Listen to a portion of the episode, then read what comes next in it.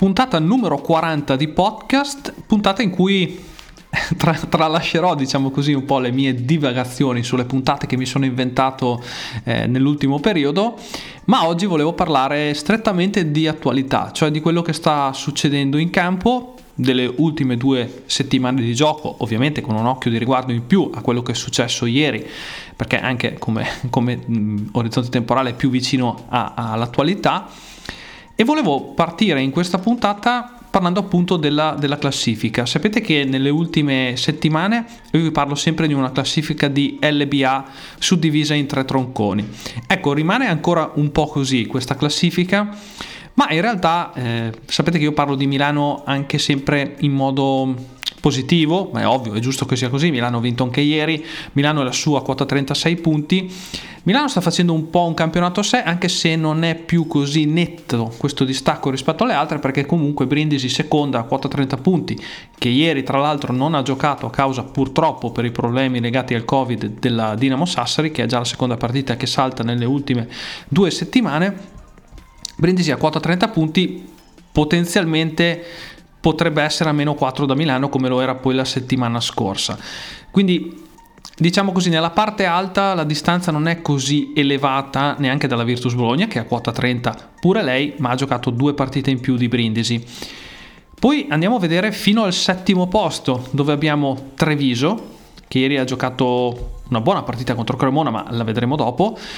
E Treviso è a quota 22 punti ed è l'ultima squadra che andrebbe ai playoff. Ecco, il 3° troncone, quello che va da Pesaro, che sarebbe attualmente l'ultima qualificata ai playoff e l'ultima in classifica, Reggio Emilia, si sta un po' allargando, cioè rimane attualmente disponibile alla portata di tutte queste squadre che vanno dall'8° posto al 15° posto soltanto una sedia per i playoff, cioè l'8° posto, ripeto, occupato attualmente da Pesaro.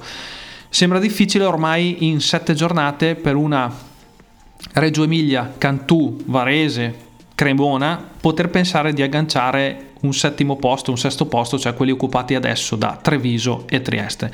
Quindi diciamo che col campionato che si avvia verso la fase finale, per poi affacciarci su quella più interessante, cioè quella dei playoff, la classifica sta cominciando a delinearsi. Io credo che Trieste-Treviso, io immagino che i tifosi che mi stanno ascoltando adesso si faranno tutti gli scongiuri del caso, siano abbastanza tranquille di poter accedere ai playoff in questa stagione.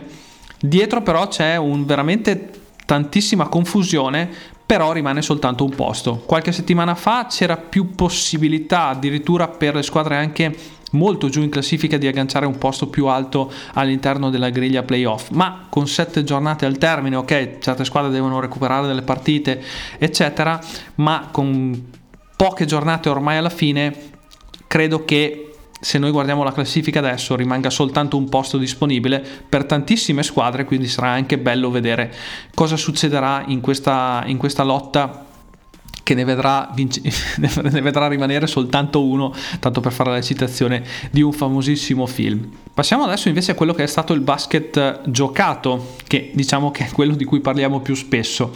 Venerdì si è giocata la partita tra Fortitudo e Reggio Emilia. Come sapete tutti, nella settimana è stato esonerato il coach di Reggio Emilia, Antimo Martino, e al suo posto è entrato così alla conduzione tecnica della Reggiana Tigliocaia. Ecco, l'esordio non è stato brillantissimo, anche perché Reggio Emilia ha dimostrato ancora una volta di avere dei problemi offensivi veramente molto molto gravi. E se noi andiamo a vedere un po' i numeri di questa partita, ok, Reggio Emilia ha tirato col 53% da 2, ma un 4 su 25 terrificante da 3 punti, 16%, se noi andiamo nel dettaglio, e 16 assist di squadra, che non sono tantissimi. Andiamo a vedere le prestazioni personali. Copponen, insomma, da quando è arrivato io personalmente credevo che potesse fare di più, ma sta deludendo. 4 punti in 30 minuti, 2 su 9 dal campo. Lemar Brynton, dopo la prima buona partita, un po' in ombra delle successive 2. L'acquisto che sta facendo molto bene da quando è arrivato a Reggio Emilia è Aaron Sims, 23 punti anche ieri con 10 rimbalzi, quindi doppia. Però la squadra non vince, la squadra sta facendo molta fatica e incontrava un'altra squadra che era in crisi, probabilmente lo è ancora, perché è stata una partita veramente molto molto brutta, ma la Fortitudo è riuscita a vincere, e per quanto dicevamo prima, la Fortitudo adesso attualmente è a 2 punti dai playoff, e per quanto si è visto finora, io ragazzi credo che sia veramente una cosa incredibile. Incredibile per quanto ha fatto vedere la Fortitudo in campo fino ad ora, ma va detto che comunque Dario Hunt, arrivato da Roma, è stato un acquisto buono, ottimo, 22 punti, 9 rimbalzi contro appunto Reggio Emilia, buona prestazione di Adrian Banks che ne mette 23, però le brutte notizie per questa partita della Fortitudo, nonostante la vittoria, arrivano dagli infortuni di Wesley Saunders, trauma cranico, quindi insomma non una cosa di poco conto, anche se il giocatore comunque sembra recuperabile, prima di Todd Withers. Ragazzi, niente, a volte mi impasto con i nomi, non c'è niente da fare, ma forse voi mi amate anche per questo. Infortunio di Todd Withers, che si è avuto un problema al flessore ovviamente della gamba, quindi infortunio muscolare che potrebbe richiedere più tempo per il recupero, ovviamente rispetto a un Wesley Saunders che, nonostante sia un infortunio non bello da subire, ma un trauma cranico, passato diciamo così il tempo fisiologico, può essere più veloce rispetto ovviamente a un infortunio muscolare. Withers non sta facendo una stagione spettacolare, ma comunque è un giocatore che dà equilibrio a questa squadra, e quindi insomma un peccato per la Fortitudo averlo perso. Volevo fare anche 2 parole su Leonardo Totè, giocatore che dopo il cambio in panchina aveva fatto un'accelerata di prestazioni e risultati incredibili. Ecco, nell'ultimo periodo sembra il fratello diverso da quello che si è visto nelle prime giornate dall'arrivo del nuovo allenatore. 0 punti ieri in 26 minuti, 3 rimbalzi, meno 4 di plus minus, insomma anche Totè ha rallentato vistosamente, e sinceramente mi dispiace perché era un giocatore che stava facendo molto bene. Ma detto questo, la Fortitudo coglie nonostante il periodo un'importante vittoria, perché come dicevo prima, grazie al fatto che Pesaro comunque ha perso in casa con la Virtus Bologna, rimane lì a pochi punti dai playoff, esattamente 2, anche che come vi dicevo prima ne rimarrà soltanto 1 per l'8° posto. Una squadra invece che sta tornando in carreggiata, lasciatemi dire così, è la Dolomiti Energia Trentino, che arriva da 2 vittorie consecutive. La settimana scorsa aveva riposato, ma quella precedente era arrivata all'incredibile vittoria contro Milano per 61-60, con quel canestro di Kelvin Martin, rocambolesco, insomma quel tap-in finale. Ieri invece sabato è arrivata una grandissima vittoria contro Brescia, e la squadra sta cominciando a dare dei segnali diciamo così positivi di ripresa, anche perché nell'ultimo periodo sotto la guida di Coach Esperienza la squadra stava giocando veramente molto molto male, soprattutto a livello offensivo. Emanuele Molin, il nuovo coach, sta portando delle idee leggermente diverse, e i risultati comunque si stanno vedendo, perché sono arrivate 2 vittorie consecutive molto importanti, e va detto che il perno assoluto di questa squadra è Jacory Williams, un giocatore davvero mi piace moltissimo, perché la squadra va da lui nei momenti di difficoltà, ma lo fa da inizio stagione. Ieri ha giocato una partita clamorosa, 20 punti, 11 rimbalzi, 2 assist, sta viaggiando 17 punti di media in campionato in 28 minuti, quindi neanche un minutaggio stratosferico, 57% da 2, sta viaggiando a 7.8 rimbalzi di media, 1.2 assist, insomma un giocatore che sta facendo la differenza per Trento. Ricordiamo che Williams sta mettendo di gran lunga i suoi numeri migliori da quando è in Europa, insomma una stagione sicuramente di altissimo livello per il giocatore. È un giocatore su cui si appoggia l'attacco di Trento, come dicevamo prima. A livello difensivo Williams ha qualche problema, diciamo che cerca più che altro la stoppata, è un giocatore di questo tipo, però se guardiamo quanto porta questo giocatore a livello offensivo a questa squadra, insomma è fondamentale. Ieri bella partita anche di Gary Brown con 16 punti, 21 minuti e 7 assist, insomma come io dico dall'inizio dell'anno questa squadra il roster ce l'ha, è una squadra che può fare bene, una squadra che può puntare a quel posto playoff, anche se, lo ripeto ancora, la lotta sarà serratissima perché ci sono tantissime squadre in corsa. Ecco, nell'ultimo periodo si sta riprendendo, e questo insomma è bello per quella zona di classifica, vedere insomma le squadre che si riprendono, che tornano in corsa e che possono giocarsi i playoff. Discorso un po' diverso vale per la Germania Brescia. Brescia dopo il cambio in panchina e l'arrivo di Buscaglia ha cambiato letteralmente marcia, ha inanellato una serie di vittorie molto importante, ma adesso arriva da 2 sconfitte consecutive. Se quella precedente contro Milano diciamo così, la possiamo anche giustificare, passatemi il termine. Ieri ha giocato una bruttissima partita, nel secondo tempo è stata spazzata via, diciamo così, da Trento, perché comunque nel primo tempo c'era stato anche equilibrio, ma poi due parziali di 23-13 e 22-14 subiti nel terzo e nel quarto, insomma hanno fatto la differenza. Ha giocato bene Kenny Sherry, 20 punti, ha giocato bene il solito Daryl Willis, che da quando è arrivato comunque si è dimostrato un acquisto assolutamente azzeccato. La squadra comunque si appoggia molto ancora sulle giocate di Christian Burns. Io ho visto tutta la partita e mi fa specie aver sentito dei rumors che davano in partenza Kalinowski durante la stagione, perché nonostante abbia segnato tra virgolette soltanto 7 punti contro Trento, è un giocatore che secondo me dà equilibrio a questa squadra, un giocatore che comunque viaggia a 10 punti di media in campionato. Non so perché c'erano quei rumors, vabbè, in certi punti della stagione sicuramente non ha convinto, ma io credo che sia un giocatore importante. Da sottolineare, come vi dicevo, i numeri di Daryl Willis, che da quando è arrivato comunque sta mettendo 13 punti in 21 minuti, quindi anche per lui un minutaggio abbastanza limitato, quindi numeri importanti, e 7 rimbalzi di media. Però, come vi dicevo prima, 2 sconfitte consecutive per Brescia, che però, attenzione, rimane comunque anche lei a quota 18 punti come Pesaro, e quindi praticamente a un soffio dai playoff. La partita contro Trento è stata veramente bruttina dalla squadra di coach Buscaglia, ma diciamo così, dopo un buon periodo, diciamo che con Buscaglia la squadra ha fatto un bel salto di qualità. Questo va detto, sapete che io non sono assolutamente un sostenitore dei cambi di allenatore in corsa, ma va sottolineato che questa squadra, insomma, nell'ultimo periodo sta giocando molto meglio, e insomma, se noi andiamo a vedere contro Milano un passo falso ci può stare, ieri è stato l'altro ieri una brutta partita oggettivamente contro Trento, ma ci sta, perché comunque, ripeto, Brescia ha fatto un'ottima risalita che forse in pochi si aspettavano, nonostante il roster sia di ottima qualità.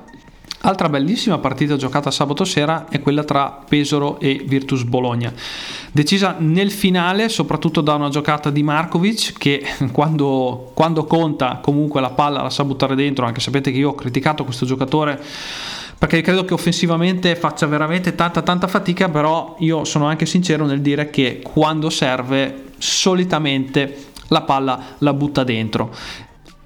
Una squadra che comunque, la Virtus, come sapete, ha sempre un pochino di problemi su queste partite un po' difficili, passatemi così il termine, e comunque Pesaro se l'è giocata fino alla fine, infatti è finita 70-75 per Bologna, e come vi stavo dicendo la tripla di Markovic è arrivata già all'interno del minuto finale di gioco, quindi una partita tiratissima. Attenzione però a Pesaro, che nonostante, come vi dicevo prima, sia l'ultima attualmente squadra qualificata ai playoff, sta arrivando da un periodo non facilissimo. Infatti Pesaro ha perso le ultime 3 partite consecutive, è una squadra che sta perdendo un pochino di certezze, una squadra che nonostante questa serie di 3 sconfitte, va detto che è comunque quinta per offensive rating nel nostro campionato. Quello che sta facendo, oltre a nelle ultime partite fare un po' fatica a trovare il canestro, sta scendendo pericolosamente anche l'efficacia difensiva, infatti è quintultima per efficienza difensiva appunto, ed è comunque, nonostante sia all'8° posto del campionato, Pesaro ha un net rating negativo.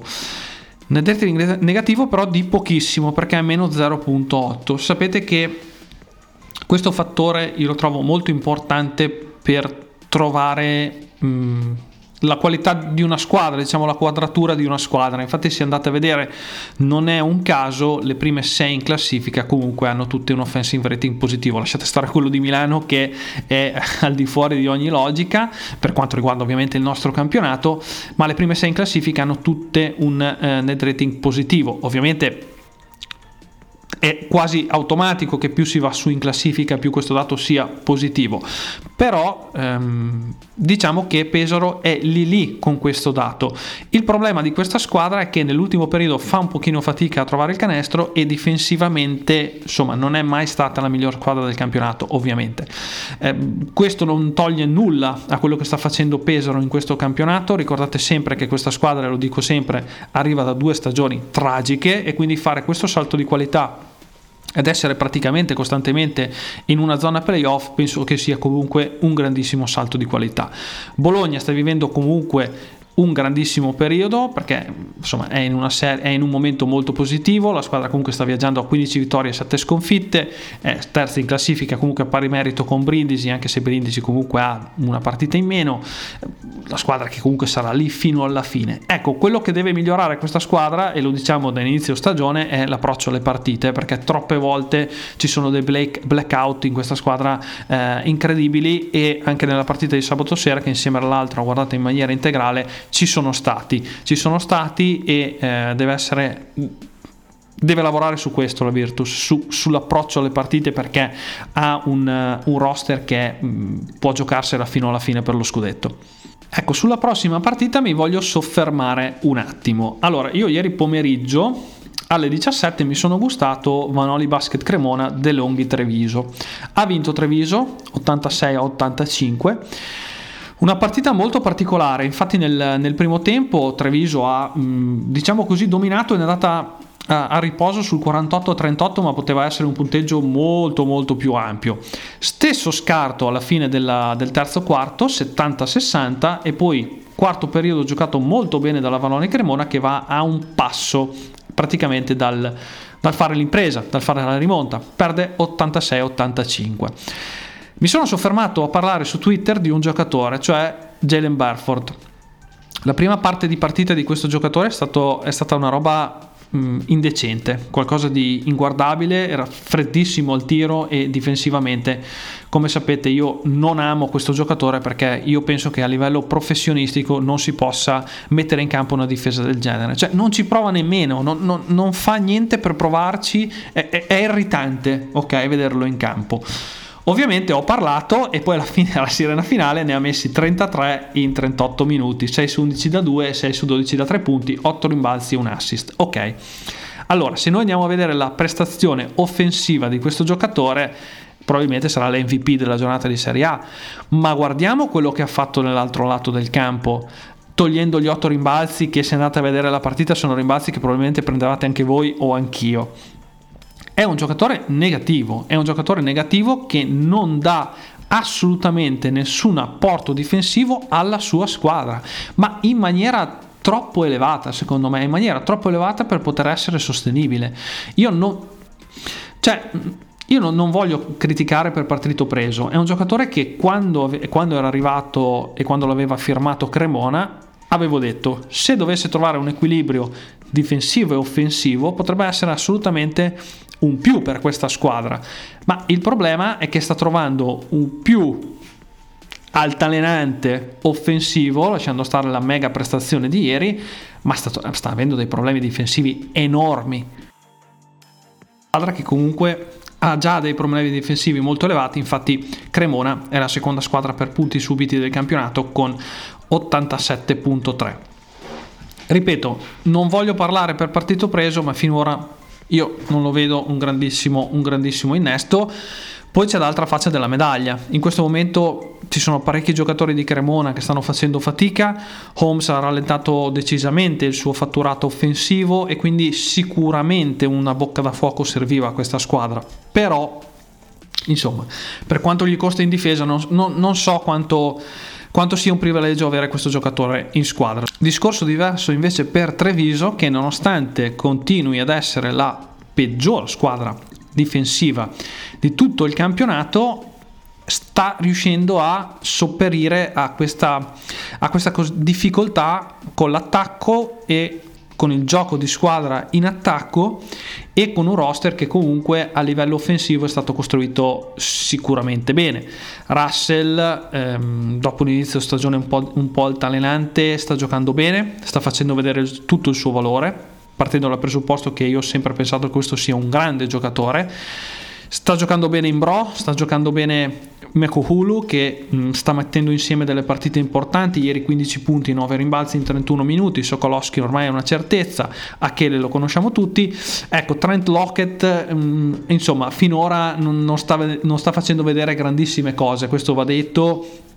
ma a livello di applicazione difensiva forse a lungo andare potrà essere un giocatore importante. La notizia importante, scusate la ripetizione, è che ieri Treviso ha vinto nonostante i soltanto 3 punti di David Logan, e questo io credo che sia una cosa da sottolineare, perché è una squadra che nella prima parte di stagione praticamente ha vissuto sulle prestazioni di questo grandissimo giocatore. Il fatto che Treviso vada a vincere in trasferta senza una produzione offensiva decisa e importante di Logan, che ieri tra virgolette ha giocato solo 16 minuti, insomma è un dato da tenere d'occhio, è un dato da tenere d'occhio, perché questa squadra comunque in questo momento è a 22 punti e assolutamente tranquilla al momento di andare ai playoff. A inizio anno io l'avevo messa tra le pretendenti sicuramente ai playoff, però insomma adesso c'è a livello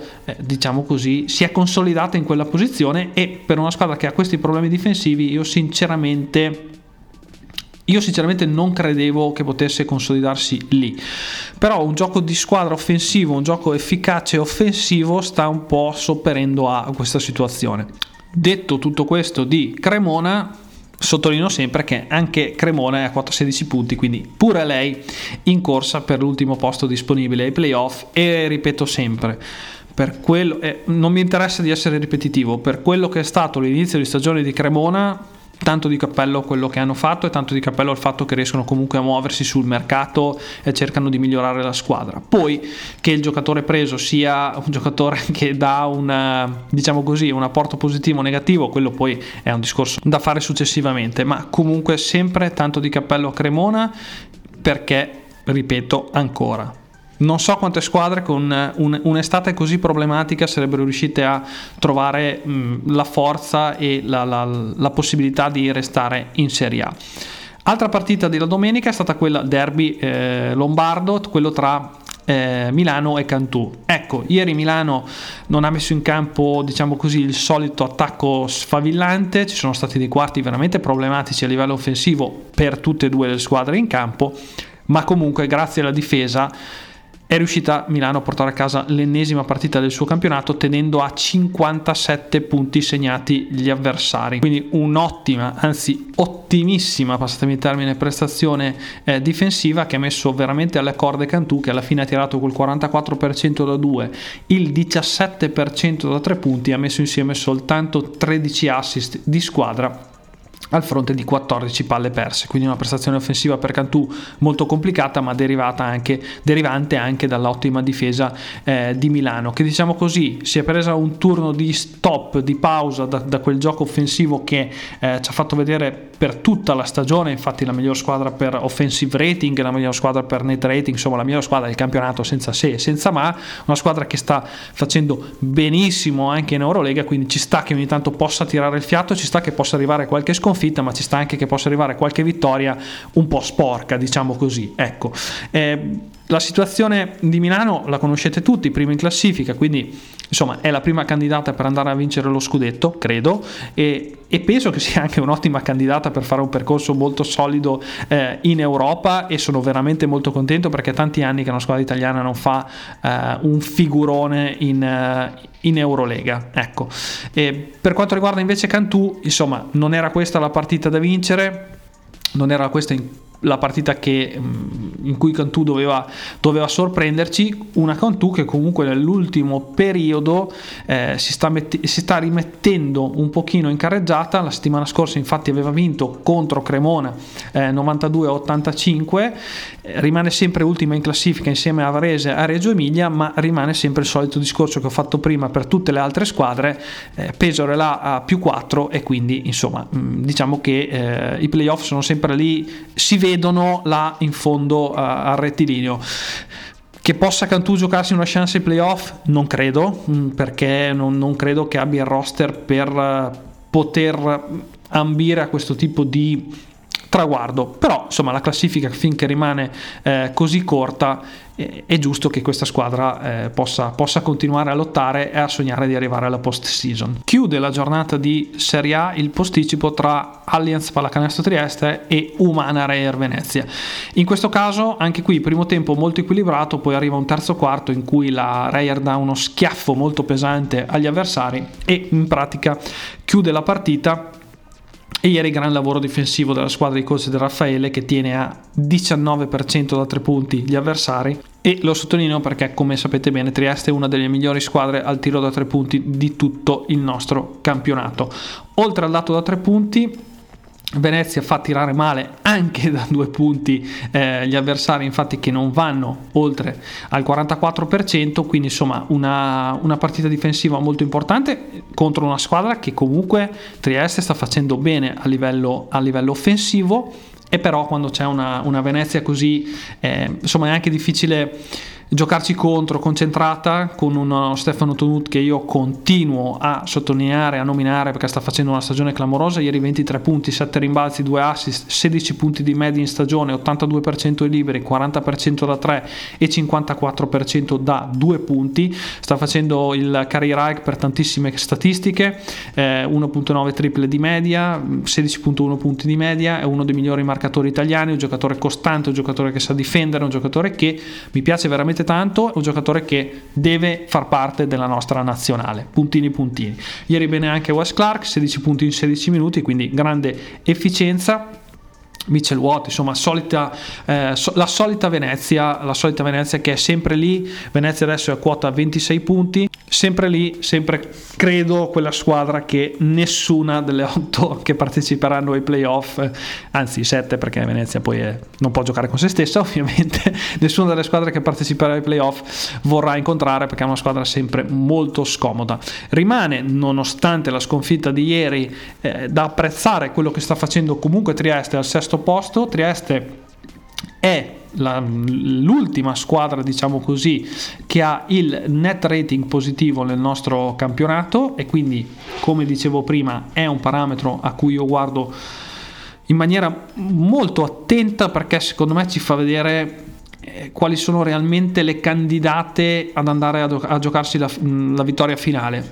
Trieste è a più 1.2, sapete tutti cosa penso del roster di Trieste, che secondo me lo dico dall'inizio anno, è uno dei roster più buoni del nostro campionato.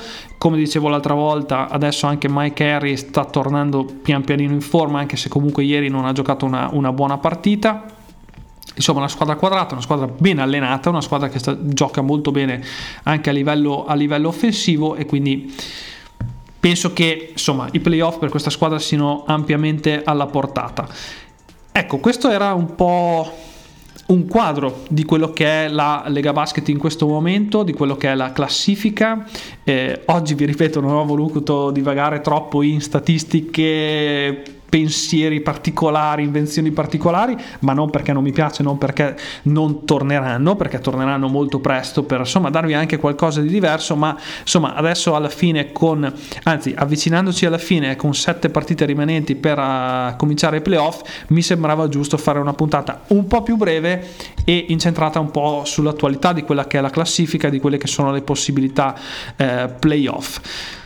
Come vi dicevo prima, ritornando un pochino al discorso classifica, io penso che realmente, oggettivamente, Varese, Cantù e Reggio Emilia non abbiano delle grandissime possibilità di andare ai playoff, ma come dicevo prima, per Cantù, fin quando la matematica non li condannerà, è giusto che lottino per rendere ovviamente ancora più interessante il nostro campionato.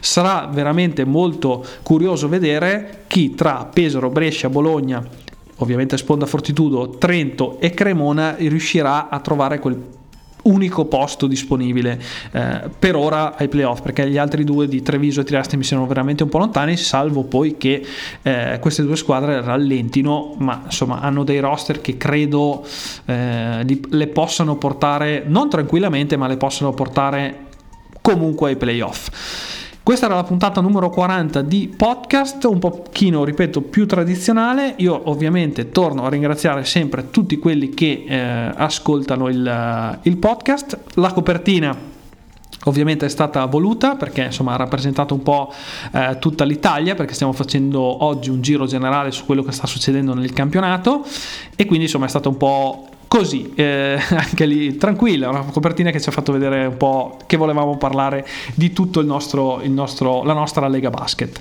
Noi ci risentiamo fra 2 settimane, come sapete il podcast lo potete trovare ovunque, Google Podcast, iTunes, Spreaker, dove volete, in pratica basta cercarlo e lo trovate, ovviamente sempre sotto l'ala di The Shot, che insomma, come sapete tutti, si occupa di tutto e di più per quanto riguarda il basket, quindi leggete The Shot, ascoltatemi, ascoltate tutti i podcast e insomma sosteneteci, perché stiamo cercando di dare voce il più possibile alla pallacanestro in generale.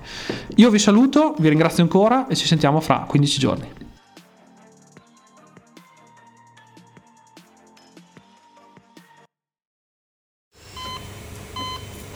Hear that? That's the sound of a patient whose health data is protected from a cyber attack. And that's the sound of a financial system that's digitally secured from bad actors. Right now, there's an invisible war being fought on a digital battlefield that impacts what we do every day. That's why at Peraton, we do the can't be done to help protect the vital systems we rely on. Because if we don't, the alternative is unimaginable. Peraton.